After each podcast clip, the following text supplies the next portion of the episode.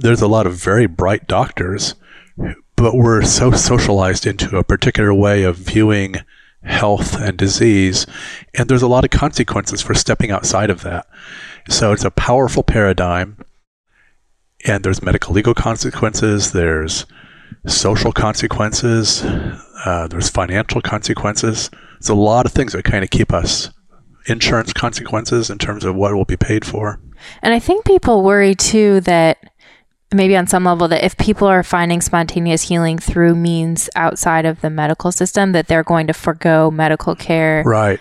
And it's going to you know people are going to have maybe a false sense of hope or go go elsewhere and not right. seek medical care for things. Yeah. And i but i think what you see in practical terms is that people just live in their lives they will do a lot of both. People do respect medicine. Medicine is life-saving. There are so many amazing treatments that really do save lives. But it's just not the whole story.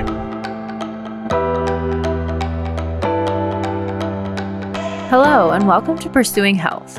I'm Dr. Julie Foucher, family physician and former CrossFit Games athlete. Here, I bring you information and inspiration to help bridge the gap between fitness and medicine and support your journey toward your healthiest self. Thank you so much for joining me. Now, let's get started with this week's episode. In this episode, I sit down with Dr. Jeffrey Rediger, who is a board certified psychiatrist, faculty at Harvard Medical School, and also holds a Master of Divinity from Princeton Theological Seminary.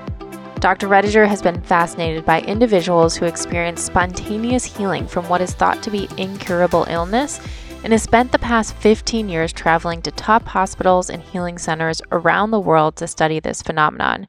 He's written about his findings in a new book called Cured The Life Changing Science of Spontaneous Healing. And we had the opportunity to sit down and talk about what he has learned in this episode. We talked about how he objectively collects data on this topic, the factors that play into spontaneous healing, and even some of the lessons he's learned from patients that have impacted his own life. Before we dive into the episode, we do want to make it clear that this podcast is for general information only and does not provide medical advice. We recommend that you seek assistance from your personal physician for any health conditions or concerns. Now, let's get started with the episode.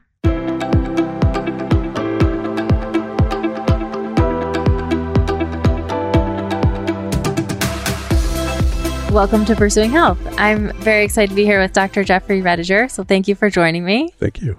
And I am very excited to talk about a lot of the work you've been doing for, I guess, 15 plus years, years, 17 yeah, years right. um, in the area of spontaneous healing. So, this is a concept that it happens a lot, but in medicine, we don't really know what to do with it or what to make of it. So, this is the, the instance where someone has a diagnosis of maybe a terminal illness or an illness that's very serious. They have a you know short shorter life life expectancy and then instead of following that path and getting more sick and dying, they actually get better and are even cured sometimes. Right. And in medicine, sometimes when this happens, we don't really know how to make sense of it. So we shrug our shoulders and we just sort of let it go. Right. But you have really dug in and you've said, well, what can we learn from these cases of spontaneous healing that we can maybe take away and use to try to help other patients? Right. So I want to dig into all of that today. And I couldn't help but make the parallel between um, between the blue zones and what you're doing. So, um, Dan Buettner has studied communities around the world where people are living longer than right. anywhere else. And it makes sense, right? If we want to learn how to live longer and healthier, let's go to the places that are right. doing it and figure out how they do it. And so yes. you've done the same thing with if we want to get over or, you know, heal from these serious diseases or serious illnesses, let's go to the people who have done it, who've beat the odds, and figure out what their secret is. Yep. So, how did you first get interested in studying this, and why have you stuck with it for so long? Well, it's been a very personal journey. Uh, in 2002, I had just finished residency. Okay.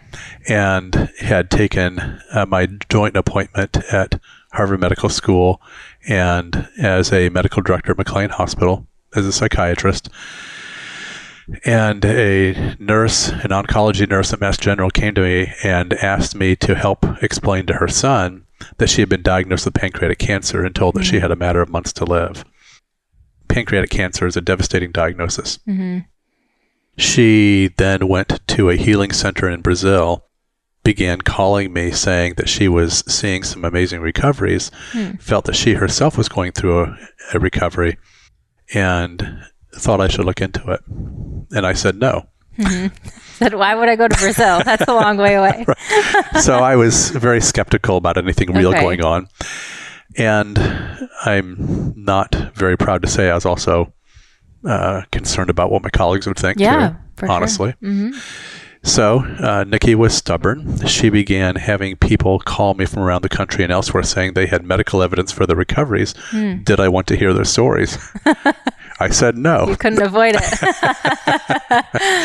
So I continued to uh, say no, but after a while, I did look at some of the letters that were being sent to me, and I started to realize, wow, it looks like something might be going on here. Hmm. So, long and short of it is, I did go to Brazil, okay. And that was in 2003.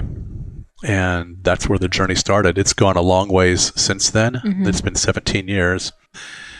And I feel like I'm just starting to scratch the surface, really. Wow. Um, I mean, just hearing these stories, even today, hmm more and more. You, I mean, but at least I've scratched the surface. Right.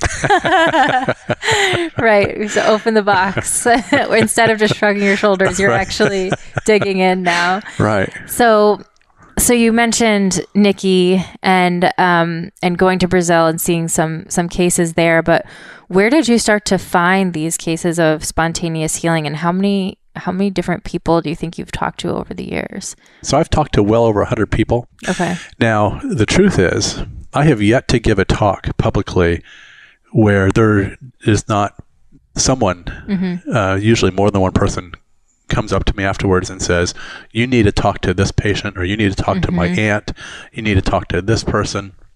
So I think these stories are buried in our culture with no voice, really.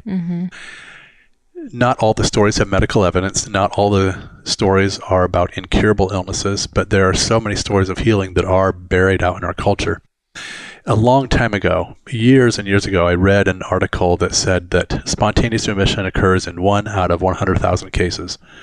Um, and then that was repeated. I saw that statistic repeated in many articles. I went back and tried to trace where that original finding came from, Mm-hmm. And it turned out it was just made up out of the blue decades ago Mm. And then replication.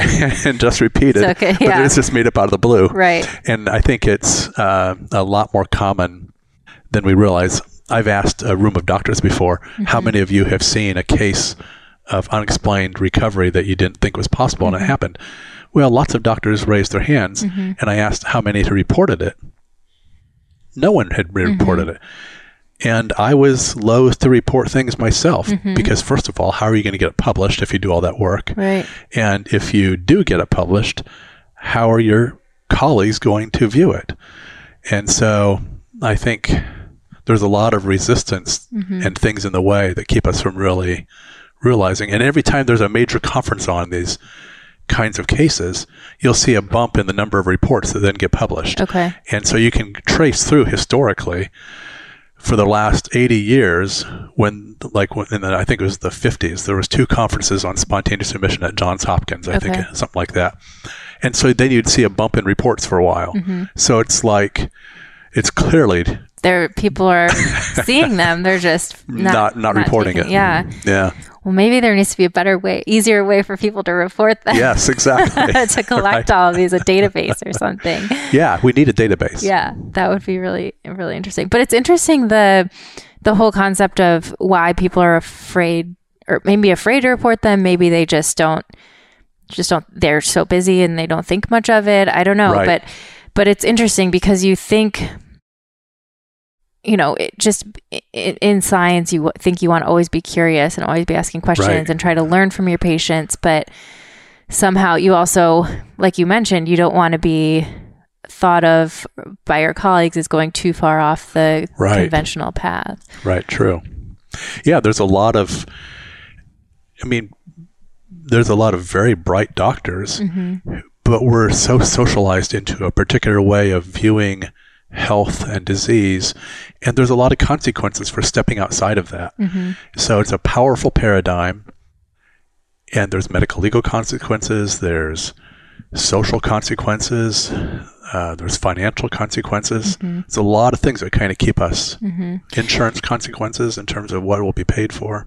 And I think people worry too that maybe on some level that if people are finding spontaneous healing through means outside of the medical system, that they're going to forego medical care Right. and it's going to you know people are going to have maybe a false sense of hope or go go elsewhere and not Right. seek medical care for things Yeah, and I but I think what you see in practical terms is that people just live in their lives. They will do a lot of both. Yeah. people do respect medicine. Mhm. Medicine is life saving. There are so many amazing treatments that really do save lives, but it's just not the whole story. Mhm. Absolutely.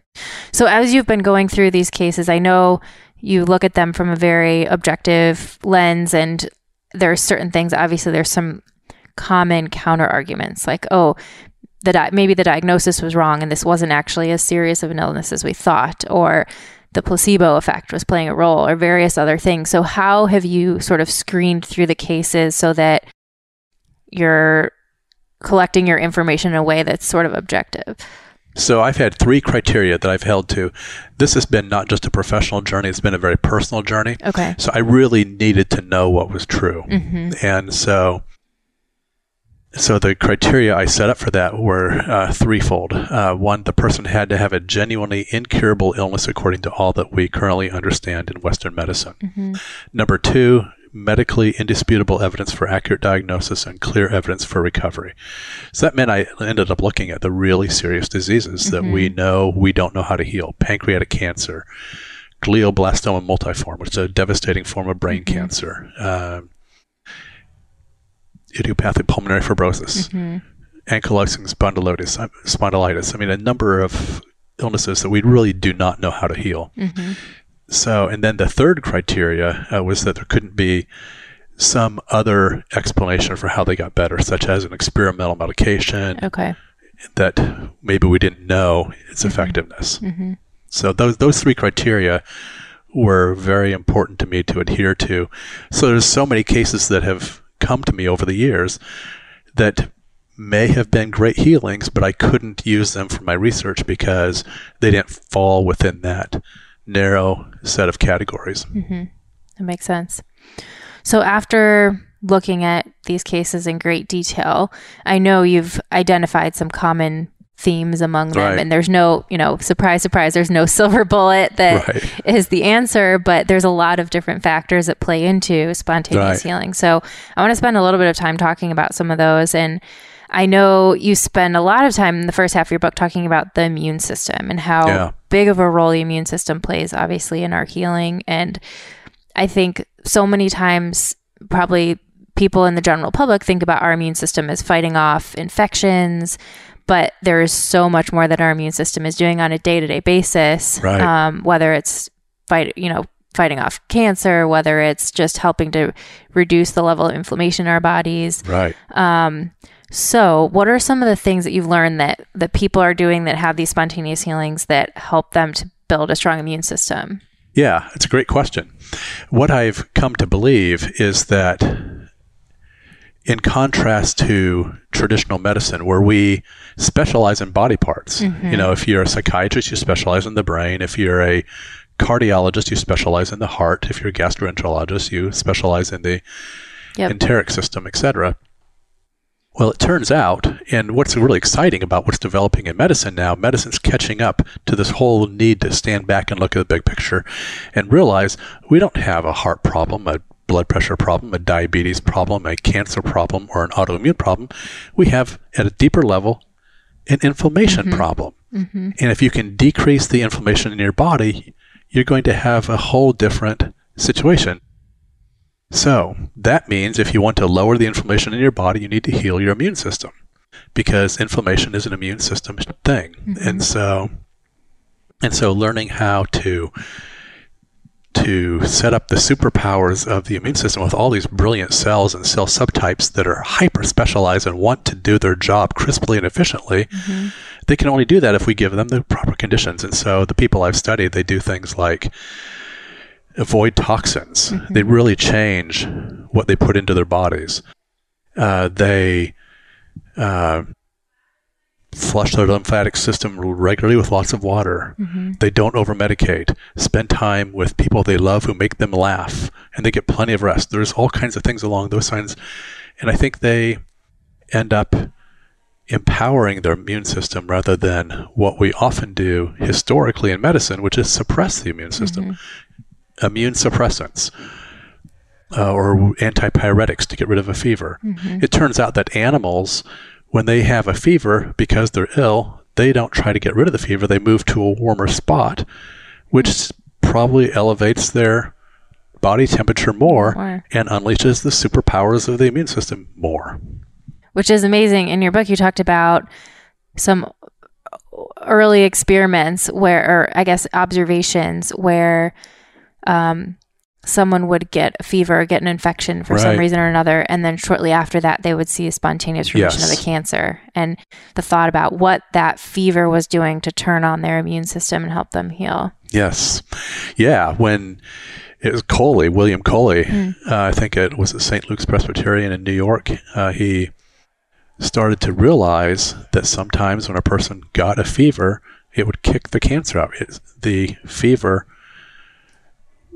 f- trying to fight an infection would Mm-hmm. unleash the superpowers of the immune system and then uh, p- resolving the tumor, which is an amazing story. And we're just, it was actually a case of spontaneous remission that caused the whole line of research at NIH that now is starting this whole line of immunotherapies Immunotherapy, and everything mhm. else, which itself is a whole incredible story. Right. And I think you mentioned it, it was something that sort of tr- trickled off, the attention towards it trickled off. I can't remember s- the, the history, but he had done one experiment, I think, too, after making the observation that he had another patient who was end stage, Right. didn't have much time to live, and he actually gave him an infection to Right. induce a fever. Right. Um, which was very interesting. Yeah, right, exactly. Yeah, it's a fascinating history around this stuff, but Yeah. he it did start off his career of then beginning to develop these really exciting immunotherapies, which are Mhm. starting to gain ground now. hmm How about I know you you know people talk about nutrition all the time, Yeah. and, and especially when people get a diagnosis of something something like cancer, there is a lot of emphasis on eating a certain way, but there's Right. a lot of different approaches to nutrition, obviously, um, ranging from ketogenic diets, which you talked about one example with Pablo Kelly in your book, Right. um, and I've had um, Tom Seyfried on the podcast before too, talking about ketogenic diets and metabolic theory of cancer, versus all the way going to like very completely plant based diets. Um, and so you've seen obviously people have um, spontaneous healings with all kinds of diets. Right. So, what are some of the, uh, you know, are there any themes that you've identified there or anything that you think is important as far as nutrition? Yeah. It's a big topic. And I think you're right. In med school, we are given a lot of misinformation Mm-hmm. traditionally about nutrition Or no information? or no information. exactly. yeah. Little- very little. right. Yes. And you're right. There was all these different ways that people did change what they were eating, Mm-hmm. but there were some really very common themes. They eliminated processed foods by and large. Mm-hmm. They eliminated sugar by and large. You know, over 100 years ago, the average person the average American ate four pounds of sugar a year. That's what it was. But now, statistics are that we eat on average 154 pounds of sugar a year. Sugar is in everything, and there's a whole complicated history about how we got here with that.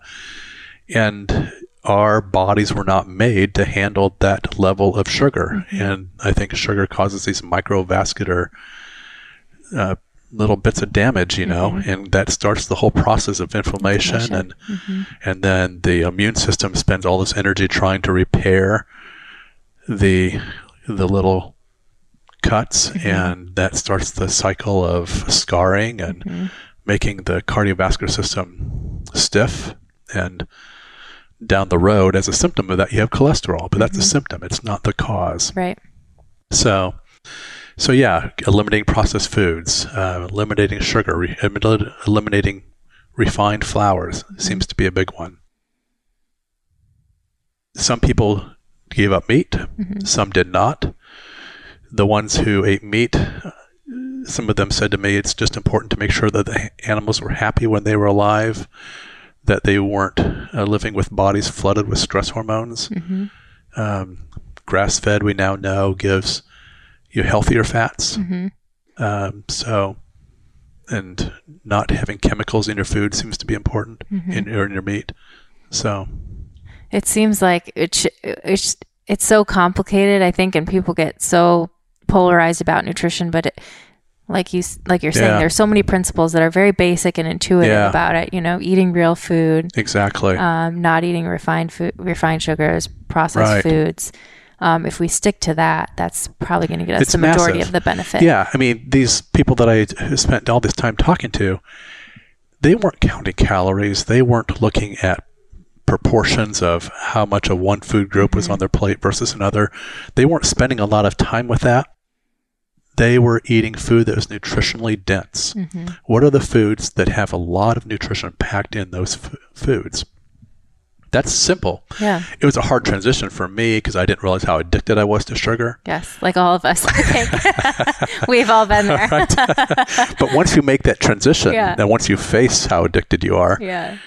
then the world opens up. I mean, you feel better. hmm There's a lot of things you don't even have to think about anymore in terms of health, Mhm. in my experience and what I seem to see. And so, So speaking of, you just started to to mention a little bit about tracking. I just imagine someone tracking in an app their macronutrients or things like that. So stress is another big thing, Yes, and I it think about how that maybe adds some stress.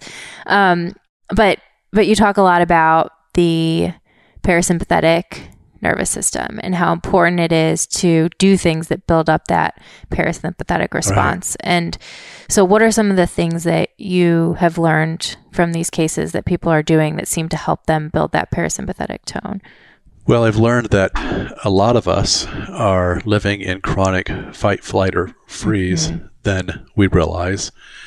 I think when that occurs, we aren't able to heal properly because we're flooding our body too much of the time with stress hormones, with cortisol, with norepinephrine, with adrenaline.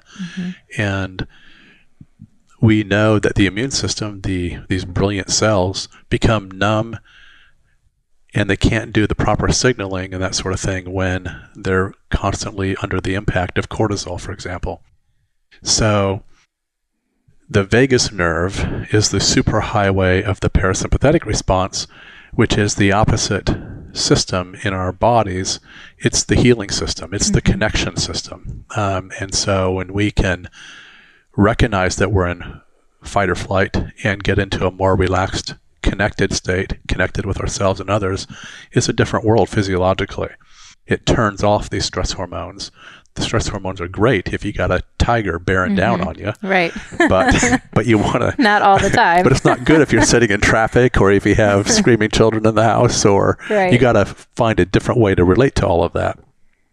The vagus nerve is what causes you to smile when you make eye contact with Mhm. somebody. And so it makes your eyes um, squint and make connection with somebody Mhm. when you look at them in the eye. And, and that's all the vagus nerve. And those micro moments just elicit a cocktail of really different hormones. It's not the stress hormones, it's oxytocin, which is a connection bonding molecule, uh, serotonin, which is an antidepressant, uh, dopamine, the pleasure pathway. It's just a very different physiology that you create, and it's a healing physiology.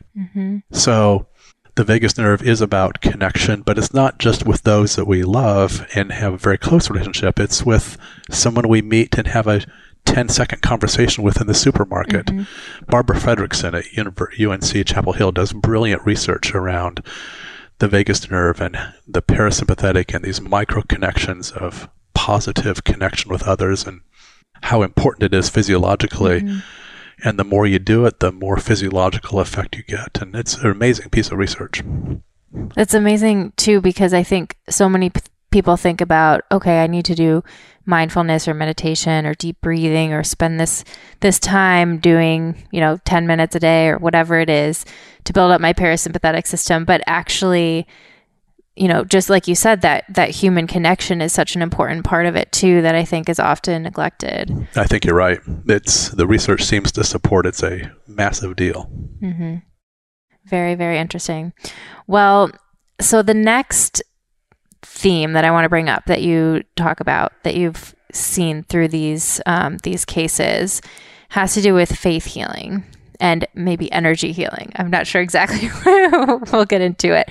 But I think that's what brought you actually here to Cleveland is you had met a doctor when you were on Dr. Oz, Dr. Right. Issam Nemeh, who was doing some sort of heal faith healing. He doesn't like to call it faith healing, but here in Cleveland, Ohio. And after hearing from some of his patients, you decided to come out here and meet more of the patients and look at their cases. Right. So, what was it when you first met Dr. Nemeh or heard about some of his patients that that you thought, "Wow, there's something here. I need to learn more." Yeah. So, in getting to know Dr. Nemeh and his wife Kathy, uh, and hearing these stories, and then seeing some of the evidence for the stories we brought to the Dr. Oz show, I was the medical expert. Okay. So I reviewed some of the evidence and and was blown away by some of the stories and decided I need to look into it more deeply. At that point, I'd been looking at some uh, places around the world, and especially in Brazil. And Brazil is a very different country in terms of their assumptions about the mind and the body and the relationship of the soul to the body, and really do believe that illness begins in the soul and eventuates in the body. And Dr. Nemeh is a physician, an engineer, and yet was working with people around spiritual healing. And and so he understood as, as a physician the importance of medical mm-hmm. um, data. Mm-hmm. And so it's a perfect spot to try to understand this from a western perspective. Mm-hmm. As a way to walk into this whole massive issue from a different viewpoint. And for some more background on Dr. Nemeh, so he was trained as a surgeon and an anesthesiologist, was working as an anesthesiologist, and then basically really realized his true purpose and calling to do this type of healing and to bridge this gap between right medicine and faith. And so now he has a practice where he has essentially he does two different things in his medical practice. He's using a lot of energy and microcurrents, and then he also does healing services in churches and right. other areas around the country where he's praying with patients. And people are experiencing spontaneous healings in both both settings. Right. And he really thinks he, he you know the reason why I laugh about calling it faith healing is because I don't think he likes calling it that doesn't. because he's very um you know he understands that there this is there's science behind what he's doing right which I think like you said is a very interesting perspective to come at this from Right. Yeah. Yeah, it's a big topic because it is that's what's brilliant about science. Science walks into things that seem mysterious and then begins to unpack the mechanisms and asks, how does this happen? Mm-hmm. So now birds flying across the sky is still a magnificent mystery, but we also understand the Bernoulli principle now and we can make airplanes. right So- right but when we first saw it it was like wow right, exactly. that's so Right. interesting yes to think about maybe when we think about this 100 years from now it will be very different right. once Yeah. we maybe understand more about it Yeah, I mean, think about 300 years ago. If you got if you got plopped into this day and time now, mm-hmm. From 300 years ago, you'd think, "Wow, this is a miraculous world these guys are living in." right right um so one of i think one of dr Nemeh's patients that was on the dr oz show and that you had talked to um, was actually a physician herself Correct. patricia kane yeah, and she was she had a diagnosis of idiopathic pulmonary fibrosis right.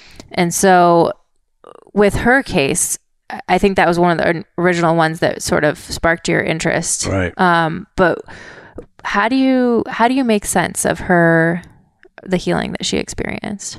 Well, that's a great question, and I don't know the best answer to that. Mm-hmm. I think that my efforts to walk in and kind of begin mapping this whole terrain mm-hmm. is a privilege, and I have started to scratch the surface. But there's a lot more work that needs to be done, and we mm-hmm. need a lot more people to begin looking at this because there's a lot more to understand. Yeah.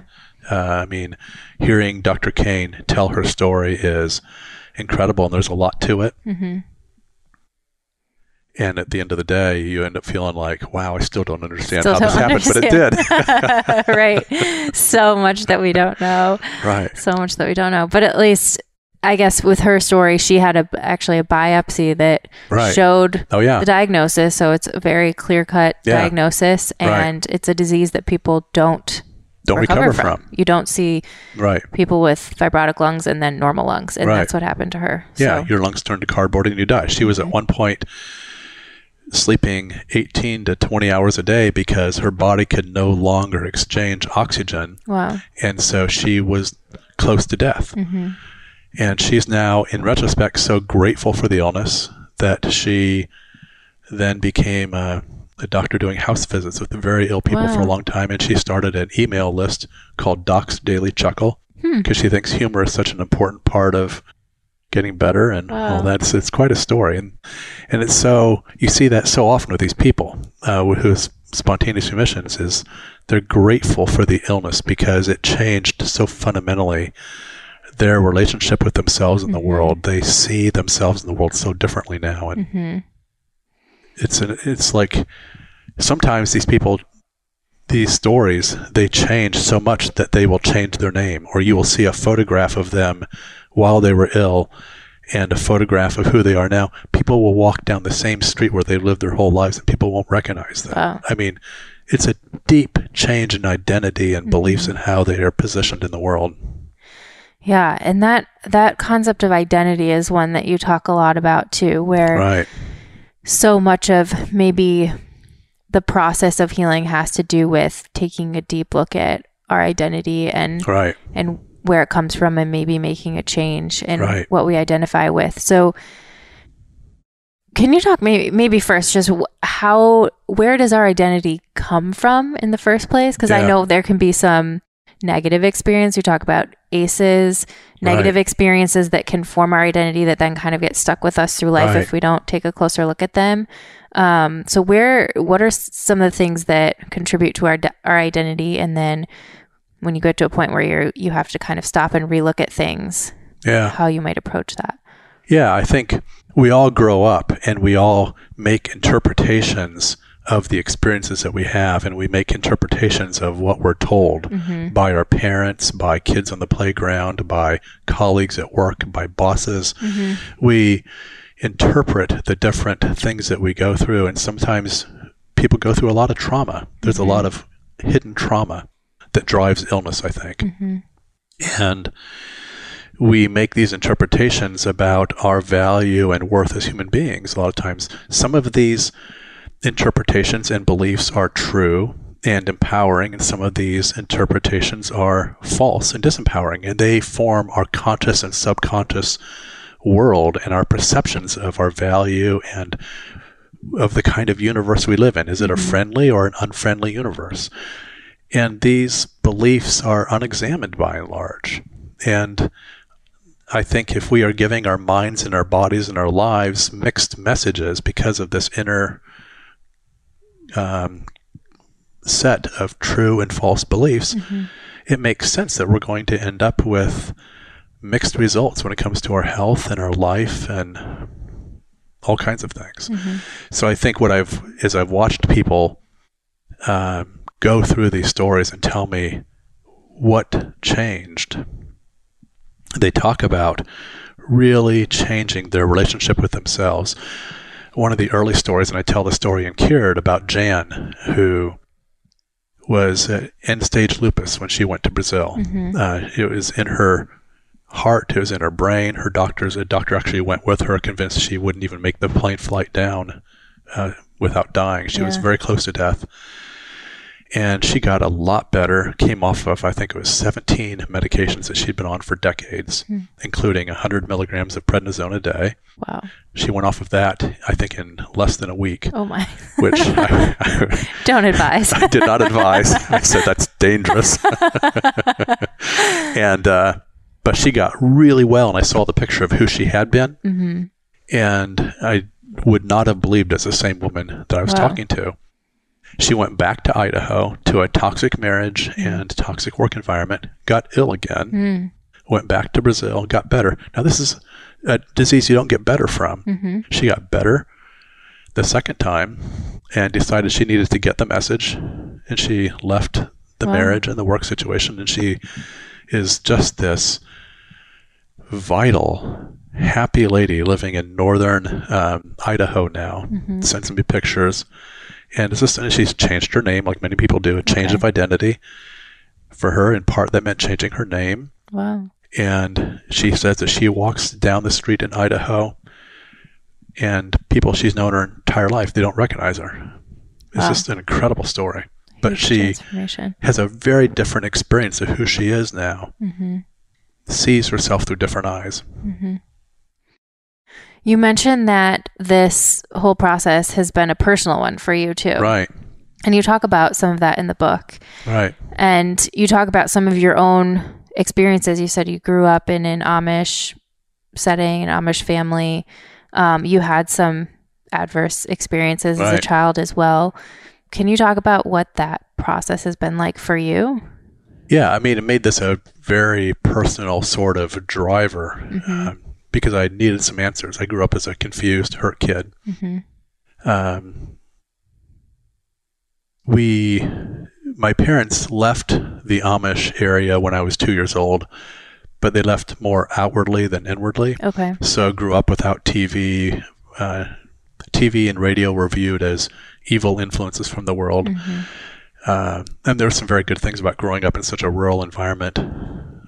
My parents grew the wheat that they then used the stone wheat grinder to make great bread and hmm muffins and pancakes, and I ate a ton of all that stuff. hmm Um, we didn't eat a lot of processed foods, and I think that was very good. Mhm. Um, but the I was living in a really different culture at home than I was experiencing in public school every day. hmm hmm It was very confusing to be studying science and math and that sort of thing, and then at home, you know, you're taught that the Bible is the only valid source of knowledge at all, and Mhm. and I was confused. Yeah. So I As anyone would be.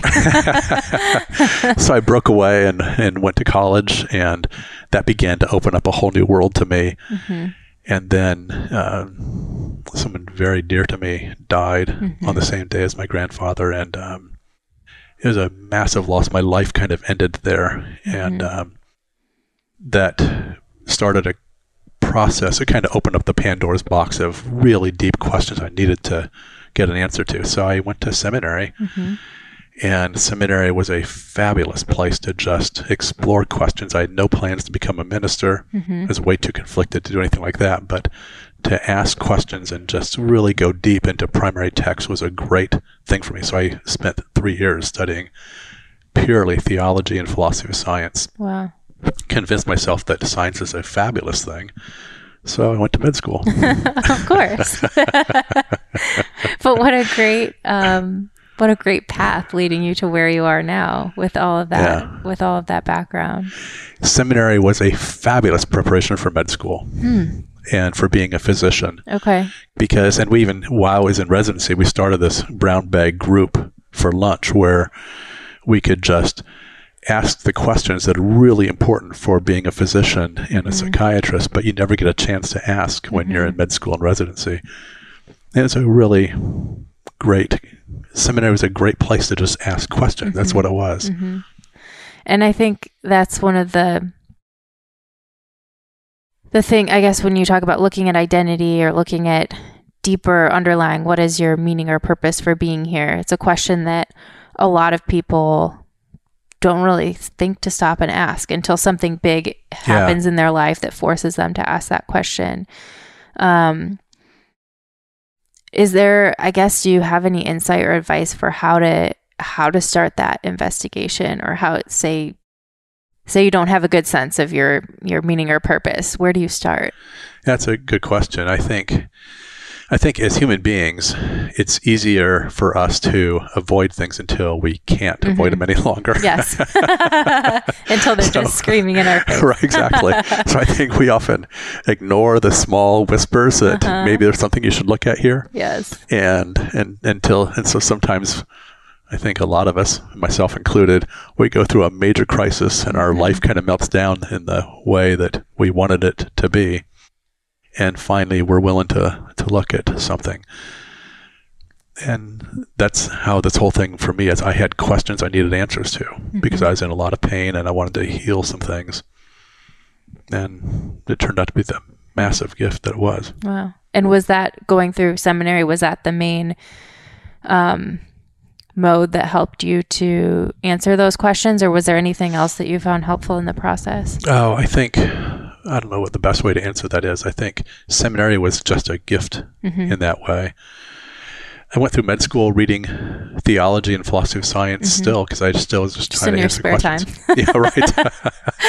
but but what's funny about that is when you're studying something that has really deep personal meaning, the other stuff falls into place. It's so true. it really happens, and so so that worked.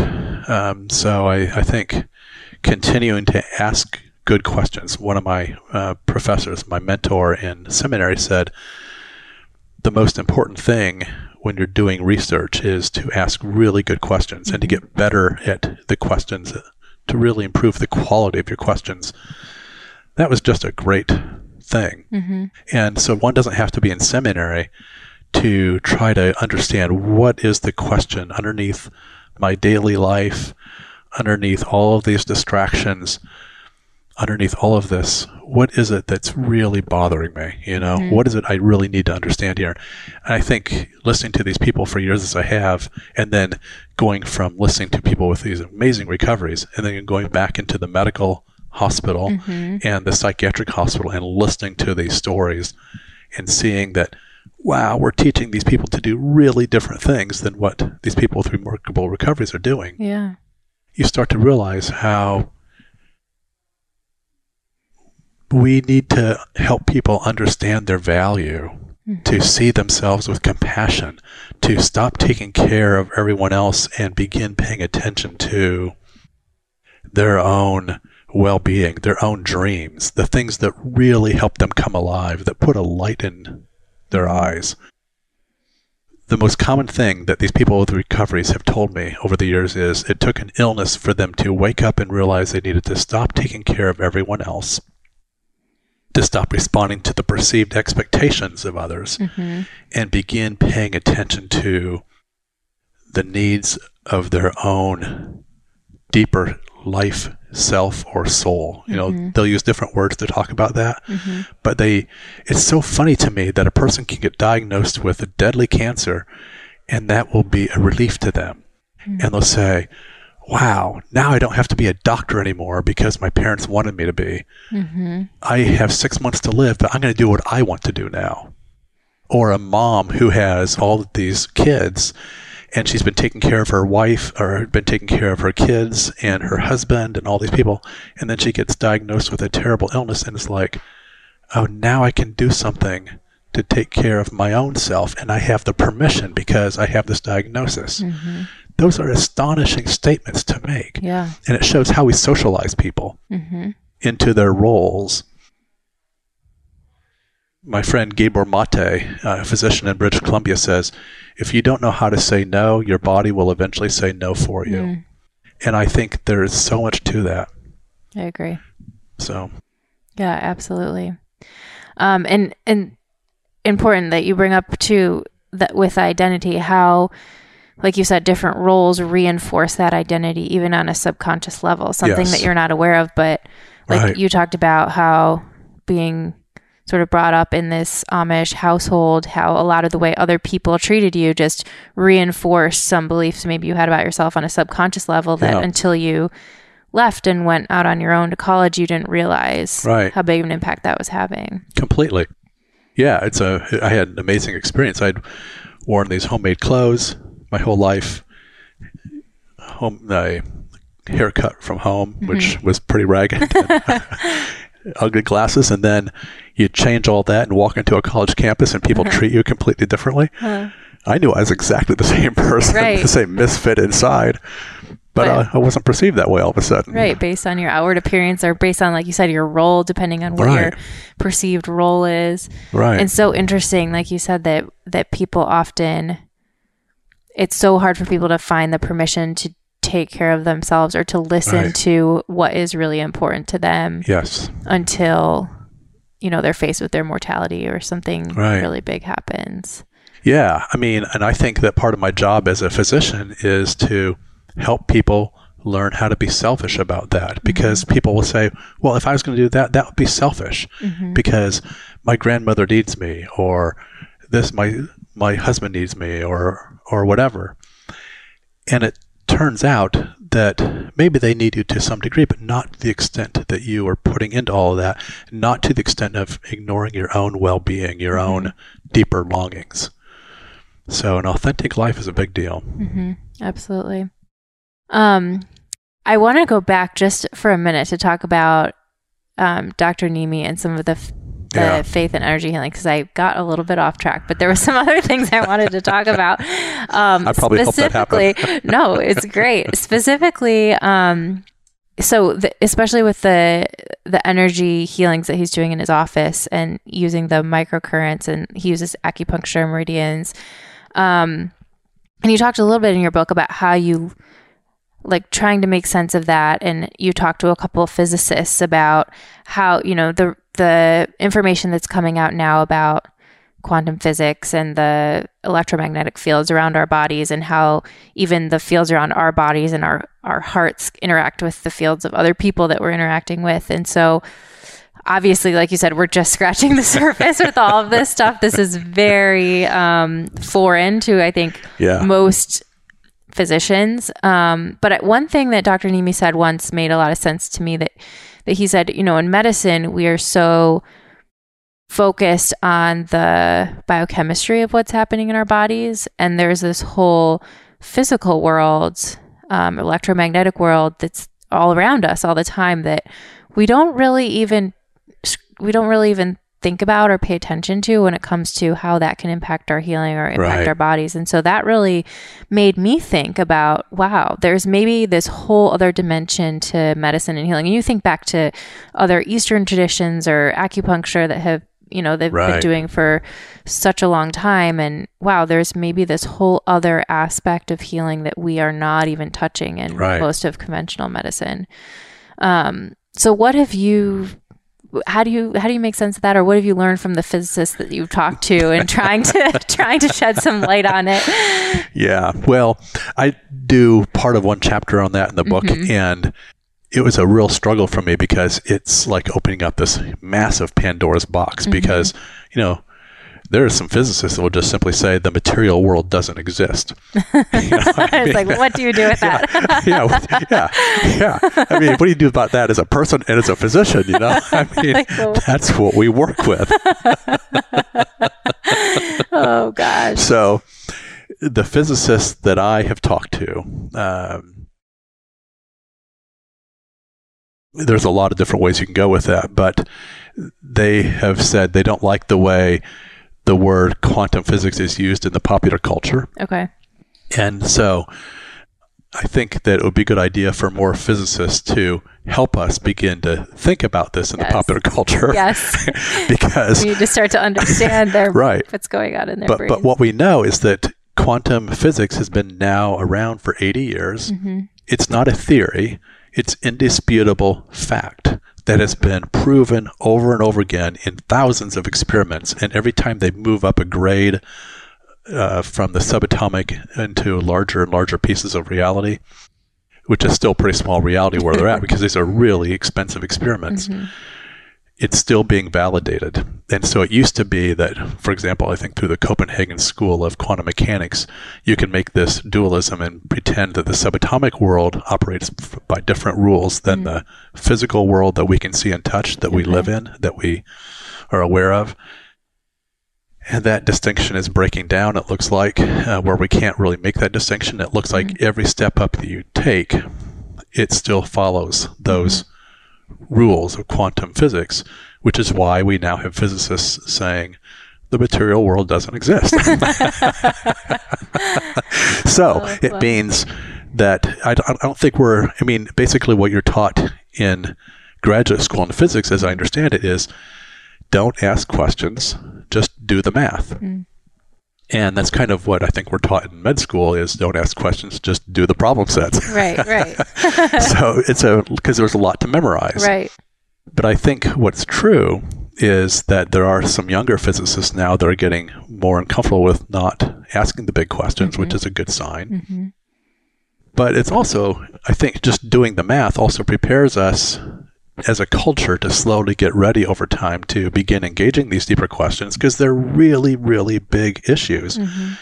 If the material world doesn't exist in the way we think it does, then that's a lot to think. About. Right. What are the implications of that? A lot of implications of that. but I, but the world is as these physicists and engineers apply the math, it's changing the world. It's driving digital. Uh, it's creating a digital world mm-hmm. with a very different set of assumptions, and so quantum physics has a very different understanding of the relationship between mind and body and has a really different understanding of the power of consciousness in the individual. And so instead of having this Newtonian world of traditional medicine where there's nothing to do, where the mind and the body have nothing to do with each other, by using the math and creating this digital world, we're getting a world that's becoming much more fluid. And so everything's slowly changing and preparing us for the next steps, I think. Mm-hmm. So now our smartphone is kind of becoming the tricorder of Star Trek, mm-hmm. and it's democratizing medicine radically. And we will have more and more data very quickly that will help us take charge of our health, and that is slowly happening. And so all of these things are coming together, and it's going to massively transform medicine. Mm-hmm. And I think the millennials be, will help drive that, frankly. It's going to be very interesting. you said lots, lots to learn, but it will be very interesting for sure. Yeah. Um, you mentioned a couple things, just talking about you know your personal experience. You said you realized how addicted you were to sugar. Anything else that you've, as you've gone through this process of learning from these patients that that have had an impact on you that you've changed in your own life? Yeah, I think there's so many things that changed. I'm not even fully conscious of all that. Mm-hmm. By just simply changing what I ate, I lost 37 or 38 pounds. Wow. And so there's that. My numbers were going up. You know, i had mm-hmm. been through a lot of things when I was younger that kind of created, I think, a pretty.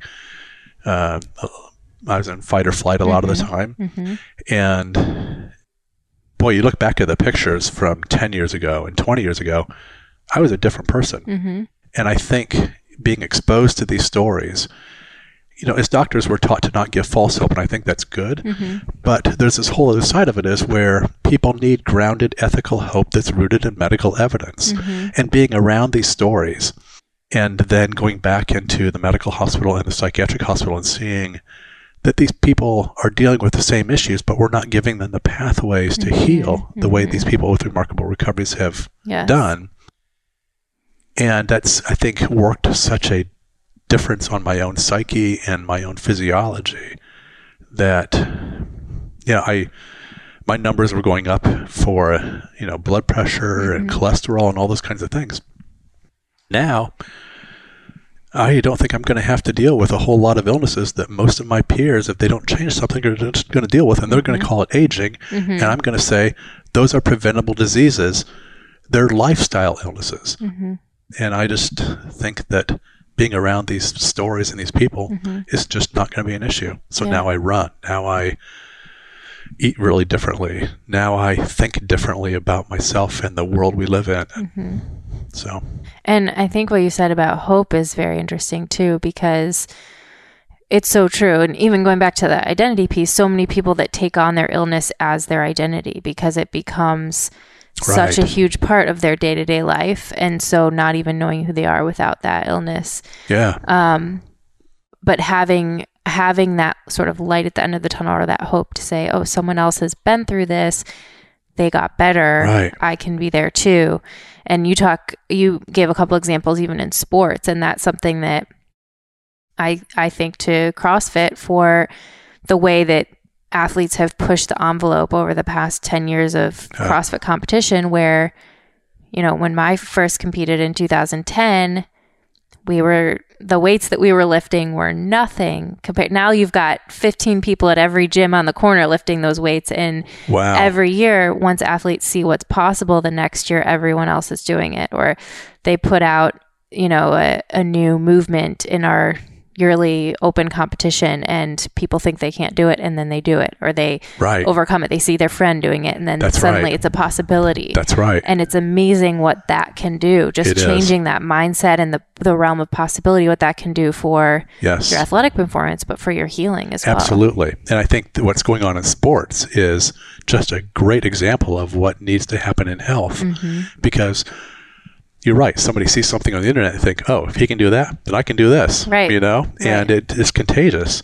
And I can't tell you how many people will hear these inspiring stories and they'll think, wow, well, I can do this then. Mm-hmm. And so I think that's how change begins. Yes, very exciting. We need to get these stories out Yeah, I to more people. We do. And to have the people themselves tell the stories is really important because Mm-hmm. Agree. they will say something in a way that no academic can. Mm-hmm. And a person will listen to that and they will catch something Mm-hmm. kind of indirectly that's so powerful and so authentic. And there's no way I could replicate that. So I Mm-hmm. think getting these stories out there is really big. I completely agree. I completely agree. And things like you see more shared medical appointments, people being Ah. able to relate to other people Right. who are going through similar um, conditions and helping Right. each other along the way. I think there's so much power in that. Um, what are some things, if we can just sit here, I know we're just scratching the surface, but if we can sit here and people who are listening, maybe they're facing a serious condition, maybe a Right. loved one is, maybe they're not, but they just want to, you know, make Improve their own yeah, well-being. improve their own overall well-being and hopefully prevent something from coming along down the road. Any advice, just general, I guess we're not giving medical advice here on the podcast, but what are some things that you've learned from these cases that you think we can take home as as lessons?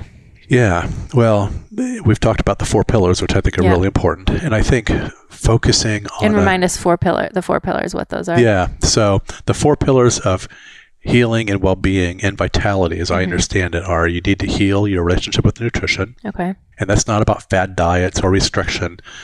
It's really about giving your body the good stuff, but it's also how you do it. I mean, if you change make changes with nutrition from a place of fear, that's not going to work. You've still got all that cortisol secretion. It needs to be seen, whatever changes you make need to be seen as an opportunity, not as another burden. hmm The last thing people need is another burden, especially when you're ill. So true. So it needs to be whether whatever the decision, it has to be an opportunity hmm and see it that way. The second uh, pillar is about healing our immune system hmm and uh, helping get all these brilliant cells and cell subtypes working at their crisp and efficient best Mhm. rather than doing uh, what we often do, which I think is provide them with a bunch of toxins and hmm not adequate rest and all kinds of things that make them sluggish hmm and misfiring and all that. And the third thing is healing our stress response. Some stress is good. We all need challenge stress to grow. Hmm CrossFit Yeah. can be a great challenge stress because it helps you realize you're capable of more than you realized, Mhm. helps you reach into a higher self. But that's a very different kind of stress than if you're leaving work every day feeling depleted and not Mhm. knowing your value, or if you're in a toxic relationship. So, challenge stress is good. Toxic stress um, is going to leave you in chronic fight or flight, and you're going to need to, need to either change your environment or change your response to the environment. And then the fourth pillar is really healing your identity, which is healing your beliefs about your value, seeing yourself not with judgment or criticism, but with compassion and understanding, and getting a life that helps you come alive, where you know your value, you know that you matter, and you bring something important. So, Four pillars. That's perfect. Well, um, I want to start wrapping up. So there's three questions that I ask everyone at the end of the podcast. The first one is what are the three things that you do on a regular basis that have the biggest positive impact on your health? I'm a big believer in Fitbit. Okay. Excellent. And what do you use it for mostly? Is it the steps or the sleep or I like to pay a lot of attention to um, my exercise, Okay. And I like watching my heart rate over time. Mm, I think mhm. that's a good indice. and um, and I also make sure I get four liters a day of water and that sort of thing. And flush my lymphatic system regularly with Excellent. water, and I think that detoxes a lot of things. So and make sure my rest is good. hmm So I do that. Um, that's probably three things. I love that. I need a con- I need a contemplative life, and so Mhm. I'm very busy. People often ask, "How do you get all that stuff done?" I mean, the person I always compare myself is Dr. Nemeh because he he's the only other person I know that works the kind of hours Oh I do. my gosh. Yes. yes, He's but working from early in the morning till I don't I've you know been in his office at 9, 10 Right. midnight oh yeah, every single day, 6 days a week. I know. Yeah. And so and so, but I think he lives a contemplative life, so he's getting fed from a different place. Mhm. even though he has very long days and hours. I think that if you're fed from a different place, Mhm. you know, it's not depleting you. Mhm. It's So, energizing. and I think different things feed different people. Yes. Someone, one person needs yoga, another person needs a really active workout. Mhm. But there's different ways to change our mental state that then affects our mental state the rest Mm-hmm. of the time. Absolutely. Is there anything, my next question is one thing that you think would have a big impact on your health, but you have a hard time implementing it? Yes, many. That's honest. Sugar's always a temptation. of course. I always find it easy to make exceptions and then not count those. of course. We all do. Especially here, they have all these beautiful homemade desserts. exactly. Yeah. And I also am very aware that some of the people I've studied could have eaten cat food and still gotten better. Oh, yes. So, so You never know. Right. like Dr. Kane's a good example. She didn't change a thing Anything about what she ate. Mhm. and she still got better. So it's, I think for me, I think I view nutrition as a doorway, Mhm. but um, It's not the end all. when you when you activate the higher centers, it becomes less and less ideal. I think. Mm-hmm. What does a healthy life look like to you? one where a person knows their value and their purpose and they're very committed to a life that feels authentic to them and where they take care of that inner fire so that it's not being depleted by all the managing of expectations they're doing for others. I love it. Wonderful. Well, that's a great note to end on. Thank you so much for sitting down with me. This has been great. And thank you for all the work that you have done and that I know you'll continue to do. And we'll continue to get these stories out there. Thank you very much. Awesome. Hey there, thanks so much for tuning into this episode. I always like to recap my biggest takeaways after the interview, and there were definitely a lot of them in this conversation. My first takeaway here was about always being curious. As we talked about in this episode, it's difficult to go against the grain and study these cases of spontaneous healing that our conventional medical system can't explain.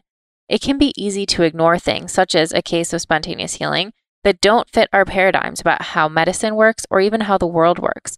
But if we always look through a lens of curiosity and ask why, we'll likely be pushed to expand our knowledge and understanding of the world, just as Dr. Rediger has. My second takeaway was about taking care of our immune systems. Our immune systems play such an important role in the development of illness, and as Dr. Rediger talks about, and we've talked about in previous episodes of the podcast, there is a lot that we can do to cultivate a healthy immune system. Sleep, movement, and nutrition are important, but the importance of activating our parasympathetic nervous system through things like deep breathing and relaxation, as well as engaging in love and connection, are also important pieces of this puzzle.